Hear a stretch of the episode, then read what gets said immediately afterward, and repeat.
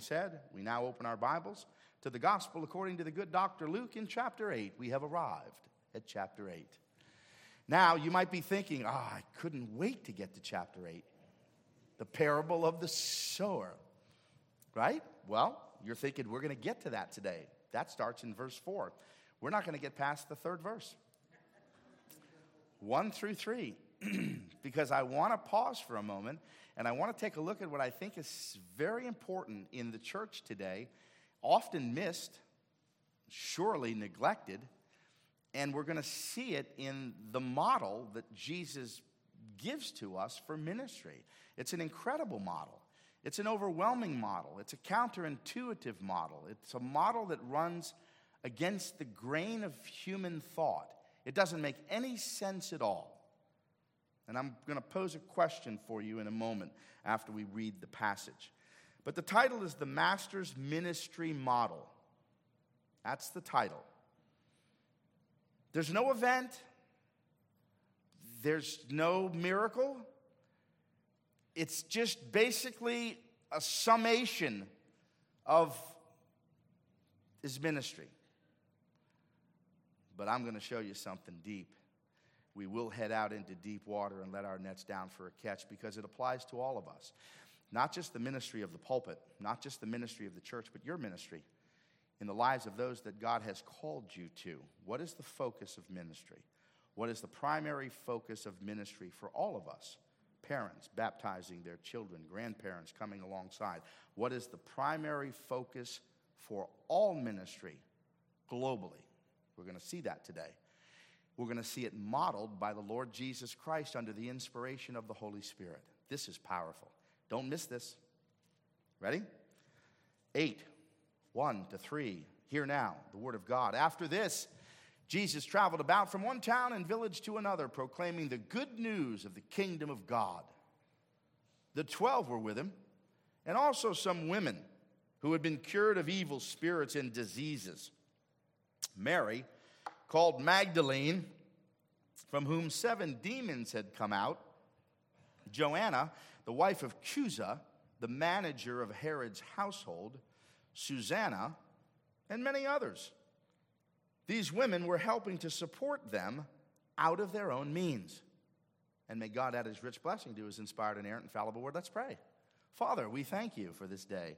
We thank you for your word. Your word is true. Sanctify us by your word this day. Give us ears to hear and minds to understand and hearts that beat for nothing smaller than Christ.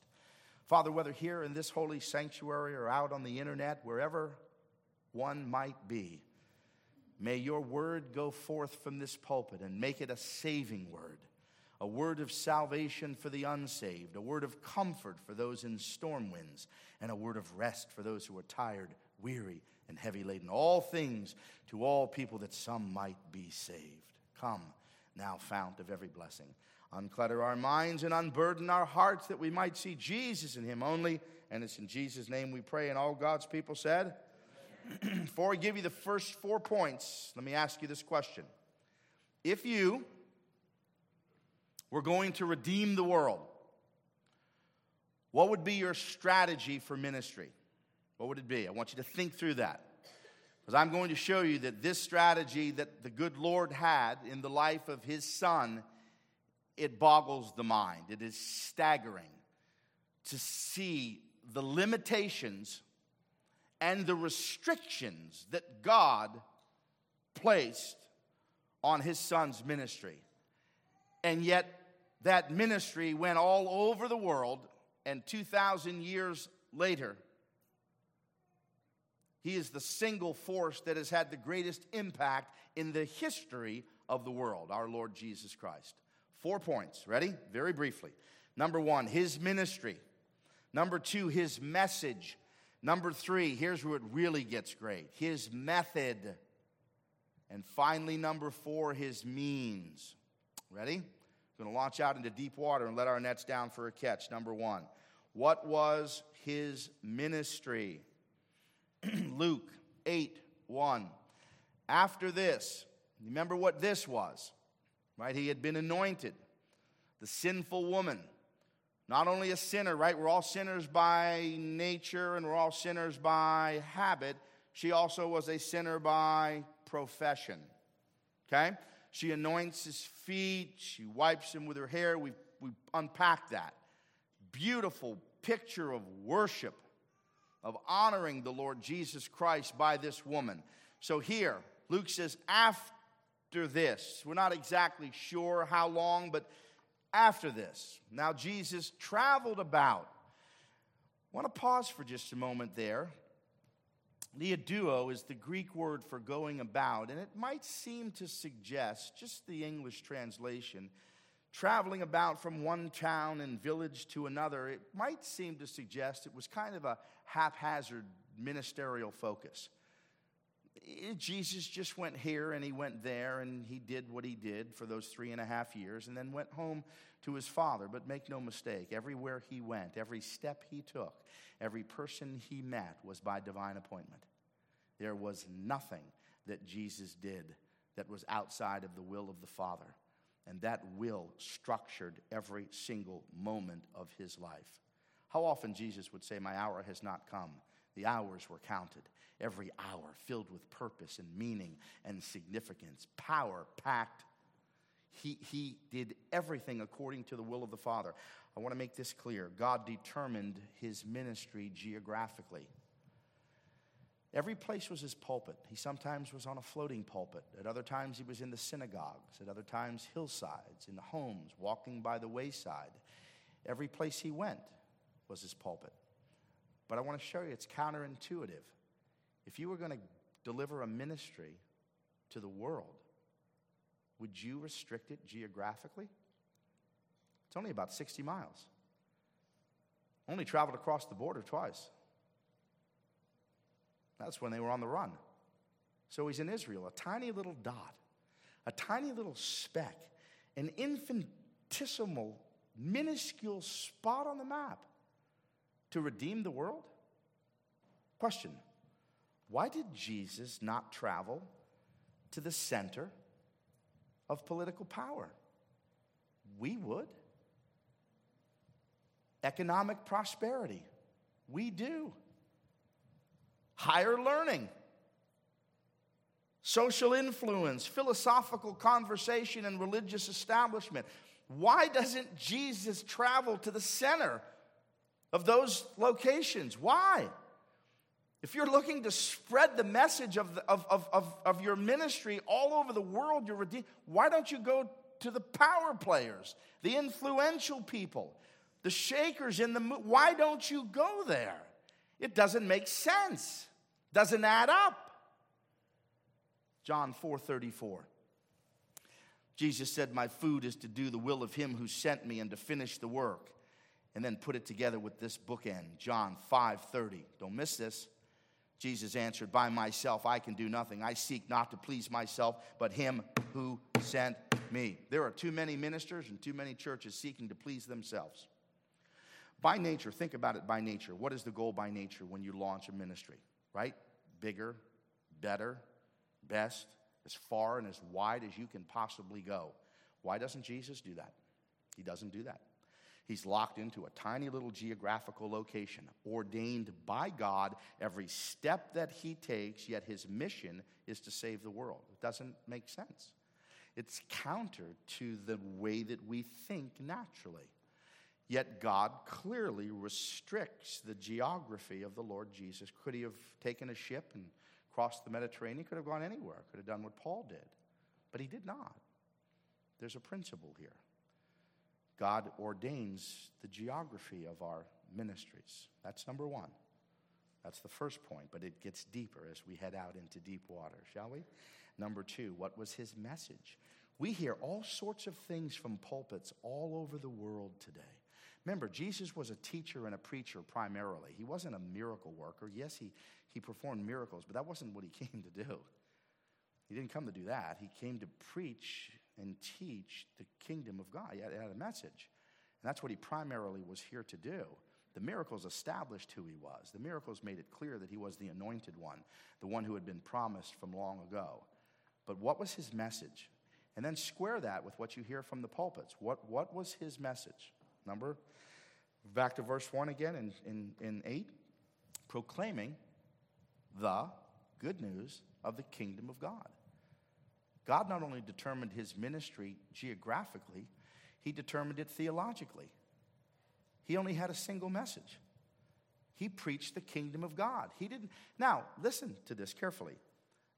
Were there teaching lessons on finance and teaching lessons on character and, and marriage and all, all of that? But all of that encompassed a primary focus of what? The kingdom of God. So now we have to ask the question what is the kingdom of God? Okay, I want to be clear. What, what is it that he came and, and preached? Remember, Matthew 4 17, it says, From this moment on, he began preaching the kingdom of God. Repent because the kingdom of God is at hand. Right? The kingdom of God begins where? In you. And then the kingdom of God goes out from you and is everywhere. But let's talk about this and let's be very, very specific. What is the kingdom of God? It consists of these four things. Ready?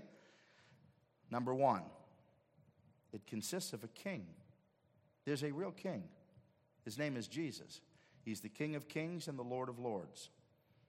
Number two, it consists of a real kingdom. there, listen to me carefully. There's real territory. This isn't some mystical thing. There's real territory. What is the territory? Say everything. Why? Because we're going back to what we once had. What did we once have in the garden? That's why you can't start in chapter 3. Don't start in Genesis 3. Don't do that. Don't start in Genesis 3 with a sinner in need of a Savior. Don't do that. Go back to the beginning. What, what happened in the beginning? Adam and Eve were given what? Everything. What was the call for Adam and Eve? As, as, as creational caretakers, what was the call for Adam and Eve? The call was for Adam and Eve to expand the borders of their lives to the boundaries of God's kingdom. And what were the boundaries? There were none. God owns it all, the entire universe, on earth as it is in heaven. That's the, there's, a real, there's a real territory, there's a real kingdom. It's all His. In the beginning, God created the heavens and the. It's all His. Okay? Unless you believe you crawled out of a bubbling cesspool of amino acids 14 billion years ago when you're crawling back in, and, and you, the first four words in your Bible is in the beginning, goo. And many have that, sadly, many have that. I said you realize there's only two options in the beginning, God, or in the beginning, goo. You know that. Well, I never thought about it that way. You should. You should, because that's what you're saying. I never thought about it that way. You should. It's either God or goo, one or the other. So, in the beginning, God creates everything, and everything is His kingdom. Everything. And He's the king.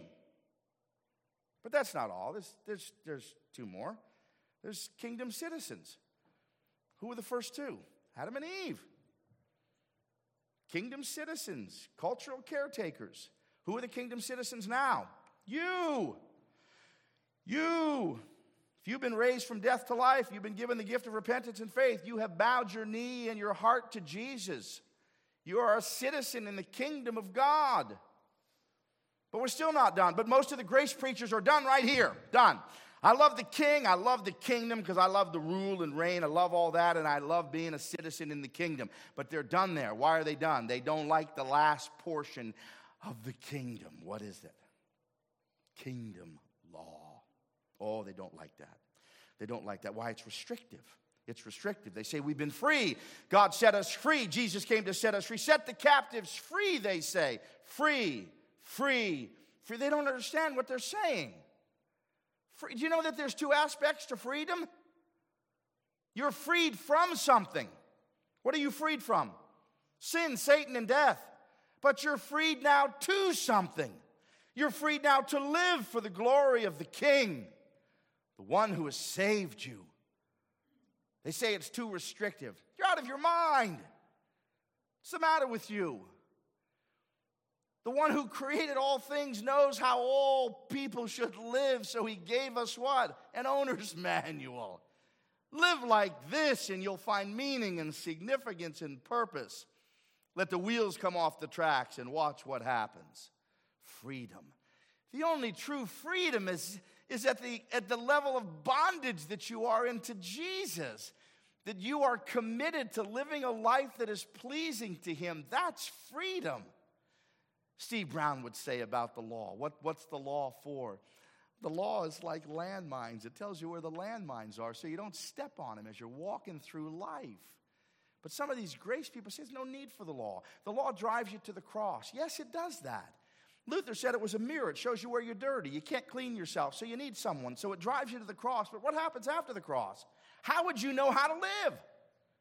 You're still a sinner in need of a Savior. So there's a king in a real literal kingdom, and that kingdom's coming. It's already here, but mm, not yet. We've unpacked that before. You understand what that means. So it's coming completely. 12 tribes, We'll sit on the thrones and we'll rule. We'll rule and reign with Jesus. No, no celestial harp on some cloud. Real physical bodies in a real physical kingdom with a real physical king, living real physical kingdom law perfectly. Why? Because it's been written on our hearts. How does a kingdom citizen want to live? In a way that's pleasing to the king. So, what did Jesus preach? The kingdom of God. That's what he preached. We're preaching all sorts of crazy things from these pulpits all over the world. All sorts of things that don't mean a thing. You know, I'm never sure if it's a compliment or not, but I have people say this often, very, very often. Visitors who come by and the service is over and they go, whew, that's a lot of scripture you got up there. I'm never sure if it's a comment. I'm never, never sure. I don't know. But I say to them, I don't have anything else for you. It's all I have. I've never had an original thought. Did you know that? Not one. Not one. Who, who, that's all I have at the kingdom of God. God's called me to do one thing preach His word. So that's what we do. That's what we have. It's the only thing that, what's going to minister to you? Some of my stories? Some, little gospel light message that's going to minister to you? That's going to, that's going to help you deal with the storm winds that you're in right now or the ones that are coming? That's going to help you? No, it's not. The only thing that's going to help you is what? The kingdom law, the word of God that you meditate on day and night, that you marinate your whole life in, that you love His law. Why? You know what that law is designed to do to bring you closer to the lawgiver. That's the key. Doesn't restrict you, redeems you, and it raises you to new heights. What is the kingdom? Here it is. Be careful to understand it's a single word. What are we to preach every week? Salvation. There's the word. You remember when Jesus in Matthew, I believe it's Matthew 19, how do we know the kingdom of God is salvation? We, again, you got to fit pieces together. You got to read different parts of Scripture. So you go to Matthew 19, 24, I believe. And Jesus says, It is easier for a camel to go through the eye of a needle than a rich man to get into the kingdom of heaven. He says that. Then the disciples respond in 25 well, then, who can be saved? So the connection to the kingdom of heaven is connected to salvation. So you understand that connection. So preaching the kingdom of heaven and kingdom of heaven, kingdom of God, same thing.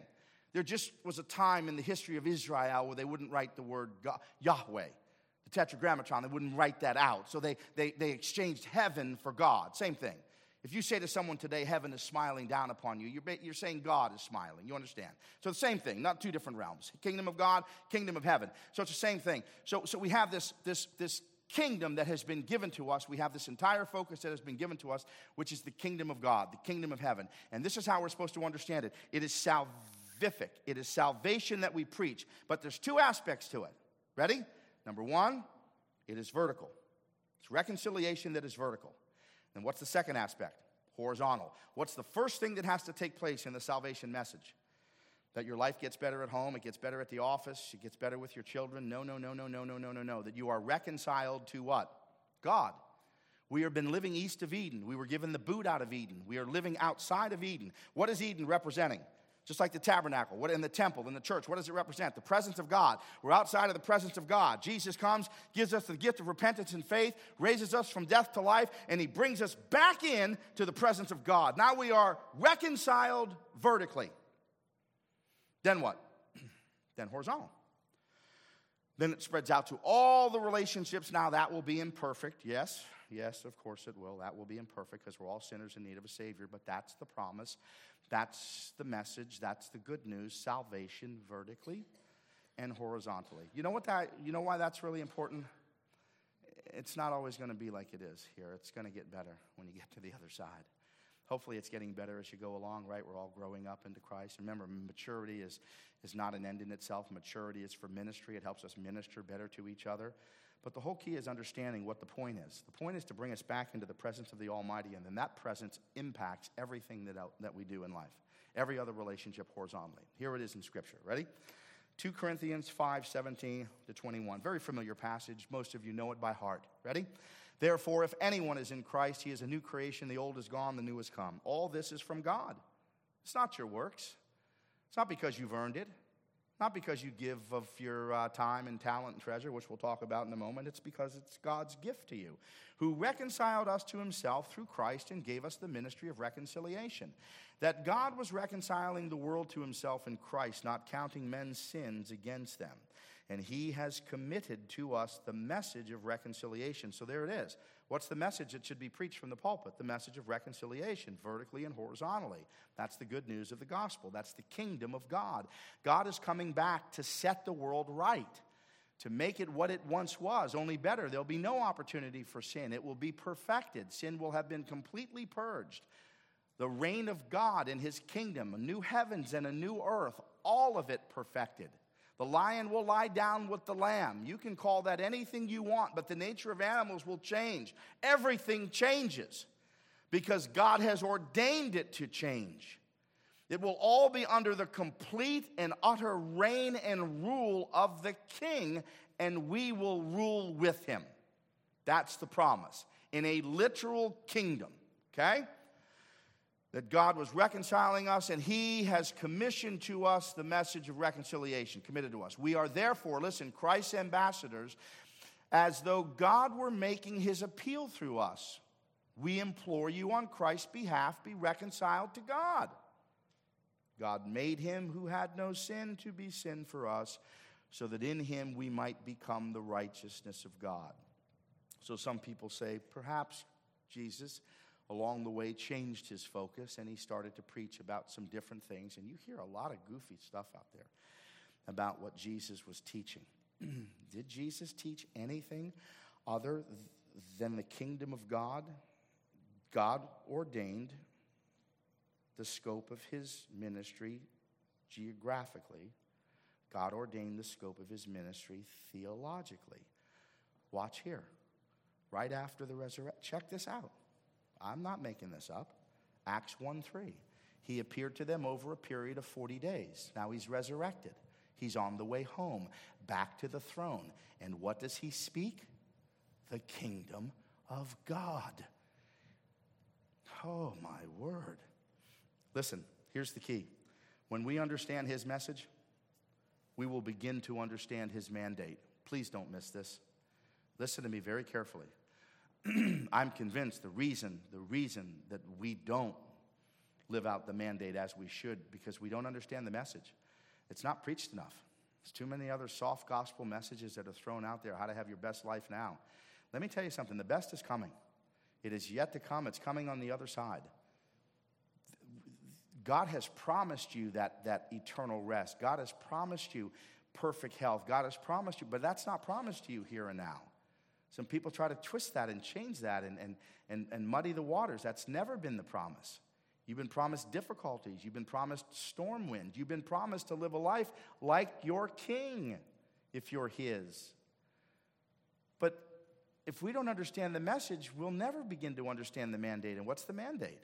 What, what, is, what should be your number one goal in life? It's in the Bible.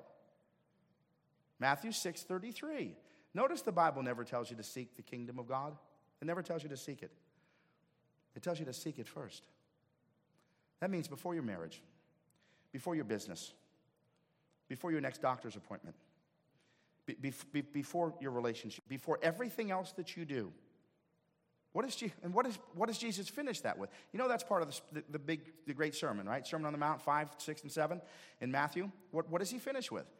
If you do this, do this, seek first the kingdom of God, and then what?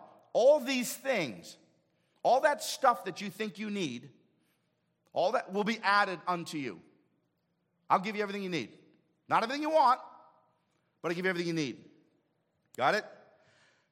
God determined his ministry geographically, he determined it theologically, and it seems awfully restrictive, doesn't it? Isn't that counterintuitive? Preach on a thousand topics to, to, to, to do what? Cast the widest net. Preach to felt needs, cast the widest net. Try to catch as many people as you can right where they are. Jesus says, No. I didn't come to do my will, I came to do his will. I've got a singular message. It's the kingdom of God. Deal with it. It's the only message that's going to change you. It's the only message that's going to minister to your heart. It's the only message that's going to change you from the inside out the kingdom of God. So, number three. Ready? And then we're done. His method. God determined it relationally and socially. Oh boy. Don't, don't miss this, please. 8 2. The 12 were with him. Do you know how powerful that is? Do you know how much time we could spend on that? The rest of our time, forever and ever and ever. What, what's the picture of ministry? How, how did he do ministry? Did he cast this huge net to try to get thousands and thousands and thousands and thousands? What did he do? He shrunk it down to 12 and he poured his life into 12, plus a few others. I'm going to show you a few others in a moment. Don't miss this. Let me tell you my greatest challenge when we went into ministry. We were in the world. So we were in the world and we opened a business. What was the primary concern for us eh, opening a business? I was a very ambitious young man. Very, left the fire service, opened a business. What, what did we want to do? We wanted the biggest, wanted to have the widest possible scope. I wanted to be the number one person development speaker in the world. This was the goal that we had, Kim and I, and this is how we tracked. And then we got saved. It was hard. It was hard to get free from that driving ambition. And I had good mentors along the way at different points in my life that would give me constant reminders. I remember teaching Sunday school class to just a handful of people. And that guy's here today, and this was his reminder to me each week my brother, faithful over little. Just be faithful over little. Keep going deep and be faithful over little. And it was hard to get rid of this driving ambition for bigger and better and faster and wider. And then all of a sudden, God grabbed a hold of my heart. Before we launched this church, after looking at the Gospels and getting good biblical, godly counsel, I realized there was something that was more important than the breath. It was the depth of the ministry. It had nothing to do with breath. I was all about how big and how fast and how far and how. Check this out. This, this is the ministry of the Lord. Concentration is the key to multiplication. He concentrated his efforts. Parents, listen to this carefully brothers and sisters, every one of you, listen to this. The depth of the ministry mattered most to Jesus. He chose the 12 and he concentrated on those 12. He focused, listen, he focused on all those around him, but he drove the roots deep into the soil of the sanctified life in those 12. And it was his ministry focus under the inspiration of the Spirit to send those 12 out into the world but he showed us what it means to invest our lives in a handful of people. And that's what God has called me, Kim, our family to do when we planted this church. And we, having been blessed by God to be in a church that encourages us to go deep into the Word. You know, there's a plaque out in front of Coral Ridge. It was Dr. Kennedy's mantra. And you know what that plaque says? Excellence in all things not the biggest, widest, and yet he had a global impact. See, he, he focused on excellence in all things, and God saw the depth of his ministry, and God took it to the ends of the earth. We don't have to worry about going to the ends of the earth. God will handle all of that all by himself. What we have to focus on is the depth. Are we focused on the Word of God? Are we teaching and preaching the Word of God? Are we investing our lives into a handful of others to send them. That's the job of the minister to prepare you for ministry and to send you out. So here was the key to ministry. This was his key. God controlled it, shaped it, restricted it geographically, theologically, and relationally and socially. And Jesus focused on depth rather than breadth. There's the key. And that is contrary to every ministry strategy today, basically, that you hear. How far and how wide and how fast can we go? Whiteboard after whiteboard with sticky note after sticky note after sticky note. I could have been bogged down in that stuff the last six years. Programs and strategies and how are we going to get this out? No, my job is to focus on the Word of God, to, to teach the Word of God, to study the, and bring that to you. And by bringing that to you and concentrating those efforts there with you, and the roots going deep, you take that word out. And the word goes to the ends of the earth. That's the ministry model. That's the master's ministry model, and should be the model in every single church. I used to get caught up on breath. Not anymore. Only breath I'm caught up on now is my own. That's it. Just keep me breathing, Lord. As long as I got breath, I'll keep doing what you call me to do. Depth.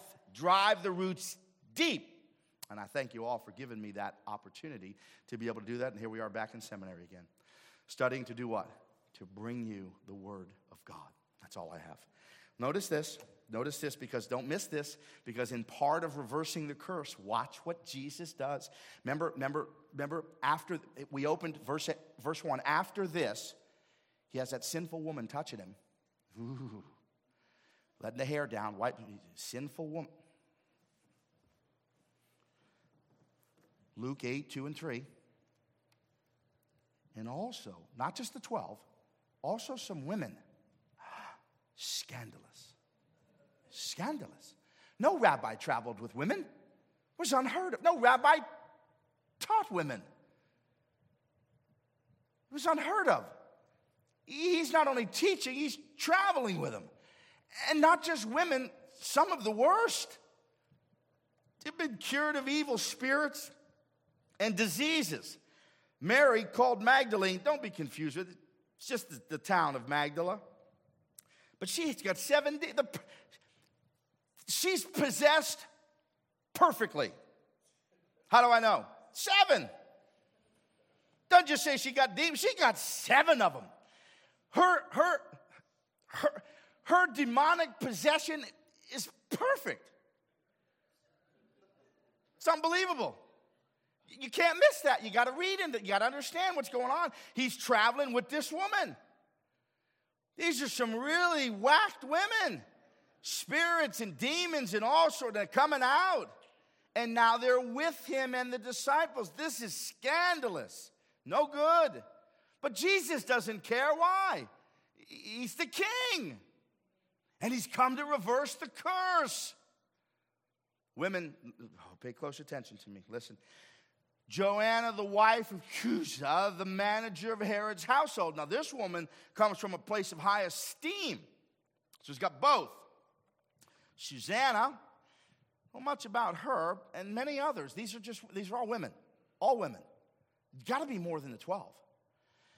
These women, all of them, were helping to support diakoneo, to serve. We get our English word deacon, to serve, to support the ministry out of their own means. Women, it, it and I want you to think about something. This is so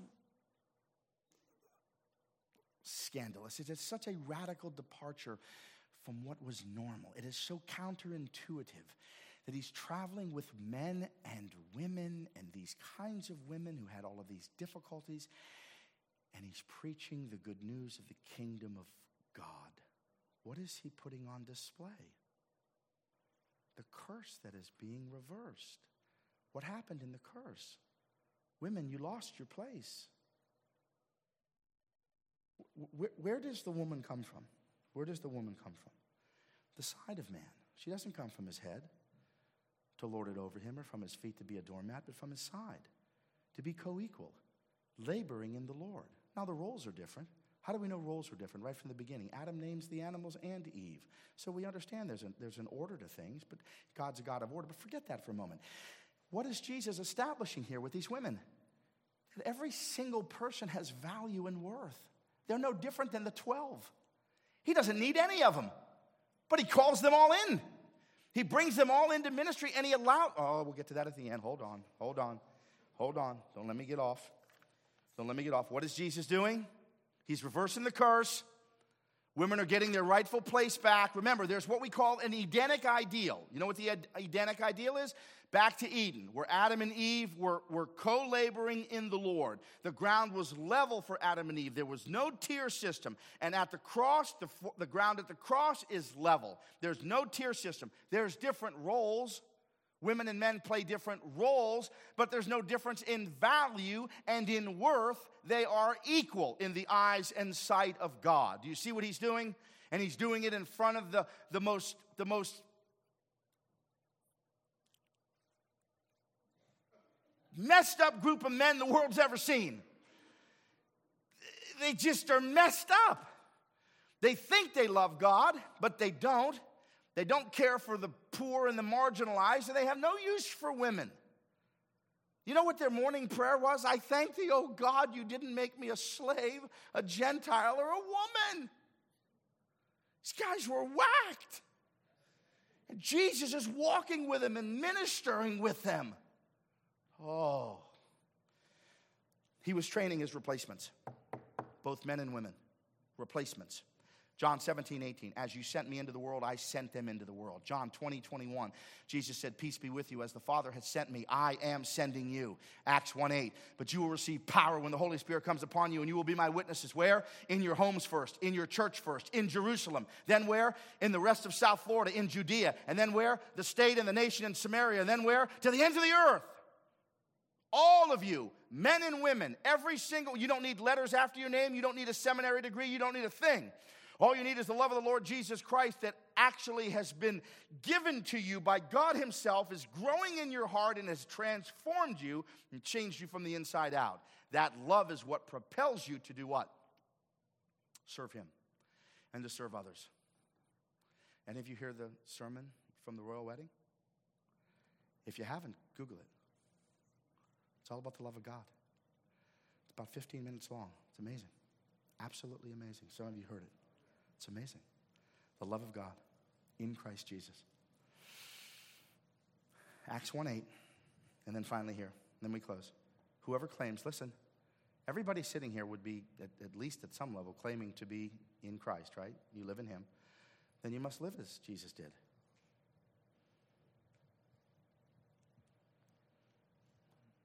You know what LLJL is? You know what WWJD is, yes? Right? So you put the bracelet on and it says what? What would Jesus do? Don't put that on until you put the other bracelet on. LLJL, live like Jesus lived. How are you going to ask the question, what would Jesus do if you're not willing to live like Jesus lived? It's kind of a crazy question. I remember the children coming home with those bracelets. I said, hold on here, hold on, hold on, sit down. Time to do some ministry. I love the WWJD, but you got to understand what that means. What would Jesus do? How in the world would you know if you're not willing to live like Jesus lived? All of this is an ornament. It's got to mean something. Are we willing to live like Jesus lived? Are we willing to pour our lives into the lives of others? Are we willing to do that for, for, for the expansion of the kingdom of God? Parents to your children, grandparents, are we willing to do that? That's all I have. That's my call. I wanted to conquer the world at one point in time. I'm just happy now to have dominion over my computer at night. Right? And to be able to get up each day and to come to this building and come to church and to serve you and to bring the word of God. I leave all that to God. Whatever He wants to do with us, He'll do. However big He wants, that's up to Him. Don't make any difference to me at all anymore. No more. The depth of the ministry is all that matters. So, how do we close? His, his final point was what, what were His means? What were His means? You saw his ministry. You, you, you saw his message. What are his, what are his means? Take a look. You. Now we've gone to meddling. You. Now I'm going to show you how. Ready? Look at Psalm 50. I'm going to show you how. So now you're going to come up later, you're going to send me a text, oh, you went to meddling. You really got me hot under the collar. You got me hot. In the, good, good, get hot. Let me tell you why, right? Right? Right, what are his means? What, what are his means? Every animal of the forest is mine, thus saith the Lord, and the cattle on a thousand hills. So without trying to get real theological, what does that mean? It's all mine. We clear on that? So if you have a God, if you have a God who can send manna from heaven, bring water from the rock, and multiply five loaves and two fish to feed 5,000 men only in, in the 5,000, and then women and children, which could mean 15 to 20,000. If you have a God who can do that, what, what, what's he messing with us for? Why the 12? Why these women? It does, it's counterintuitive. It doesn't make any sense. Well, I'm going to show you something here that I want you to take with you. Luke 8 3, one more time. Let this sink in deeply. These women were helping to support them out of their own means. Pause. Listen to me very carefully. The role that women, you women, have played in God's unfolding plan of redemption. Don't miss this. Who were the first? Who were the first missionaries to give to the ministry of the Lord Jesus Christ? You just read it. Women. Who were the ones sitting at his feet? Women. Who were the ones at the foot of the cross? Women. Who were the first to find the tomb empty? Women. Who were the first to see him alive? Women. The curse has been reversed. Make no mistake. They were helping to support out of their own means. Why? I don't, I don't understand. Why? He can take his taxes out of the mouth of a fish. Why, why, why are you using their money? Why were these women supporting Jesus' ministry? Answer not because they were needed, but because they were wanted. Jesus is proving your, listen to me right now. Jesus is proving your faith through your participation of your time, your talent, and your treasure. I didn't make that up. That's in the book. You decide what you give to him of your time and your talent and your treasure, but he's proving, he's proving your faith to him. Why? Does Jesus need your time? Say no. Does Jesus need your talent? Say no. Does Jesus need your treasure? Say no. Does Jesus want it? Say yes. Do you realize the power in understanding the difference between those two statements? That you're not needed, but you're wanted. He desires you. He's inviting you into something that's bigger than your life, something that will live on long after you're gone from this world. He's inviting you into this. Do you understand what that means? You'd understand it if you ever had an experience like this. Back in the day, and I always say this to the children, and they remind me, well, we're not back in the day, Dad. But back in the day in middle school, I'll never remember, I was very, very out of shape little boy. My dad always gave me the crew cut, and I had a hard time in middle school. And this was my experience. I, I, I didn't like PE. That changed in high school, but in middle school it was really hard. And this is my experience in PE. You know how they line up all the guys, right? And then they call out the two best athletes, and then they pick the team. And you're standing in that line, and you're watching that line dwindle, and you're looking to your left, and looking to your right. Ah. And then they get to the end, and you hear this. Well, I guess I'll have to take Boland.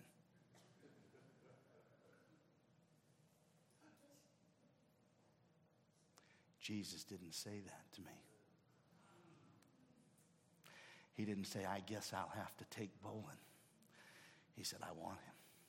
I want her. I want him. I want you. I got you're on my team. I, I got you. I'm dying for you and you and you and you. You're mine. I don't need you. I want you. That's the gospel. That's the power of the Word of God. That's the preaching of the kingdom of God. Not needed, but wanted. The one thing every heart needs more than anything else to be wanted and to be loved. And no matter how life has treated you, you have that from Christ.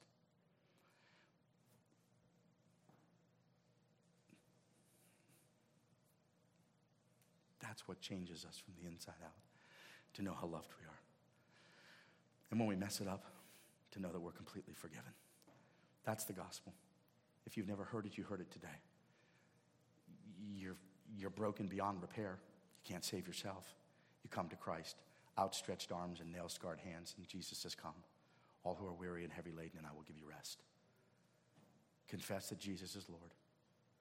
Transfer your trust to Christ, and salvation is yours this day. Pray with me right now. Father, right now, for anybody who has never surrendered to Jesus, may they pray these words right now. Every believer in this room, pray these words with me. For anyone in this room or by way of the internet who has never, ever, ever prayed a sinner's prayer and surrendered control to Christ Jesus, I am broken. I cannot save myself. I confess that I am beyond repair. Save you, Jesus Christ. I heard the truth of the gospel today. I heard that I am not needed, but you want me, that you chose me, that you picked me to be on your team. Oh God, that truth overwhelms me. God, be merciful to me, the sinner. And right now, know this truth that nothing will ever separate you from the love of God that is in Christ Jesus. That's the power of the gospel. May that truth eternally set you free. In Jesus' name, all God's people said. Please stand and continue to worship with us.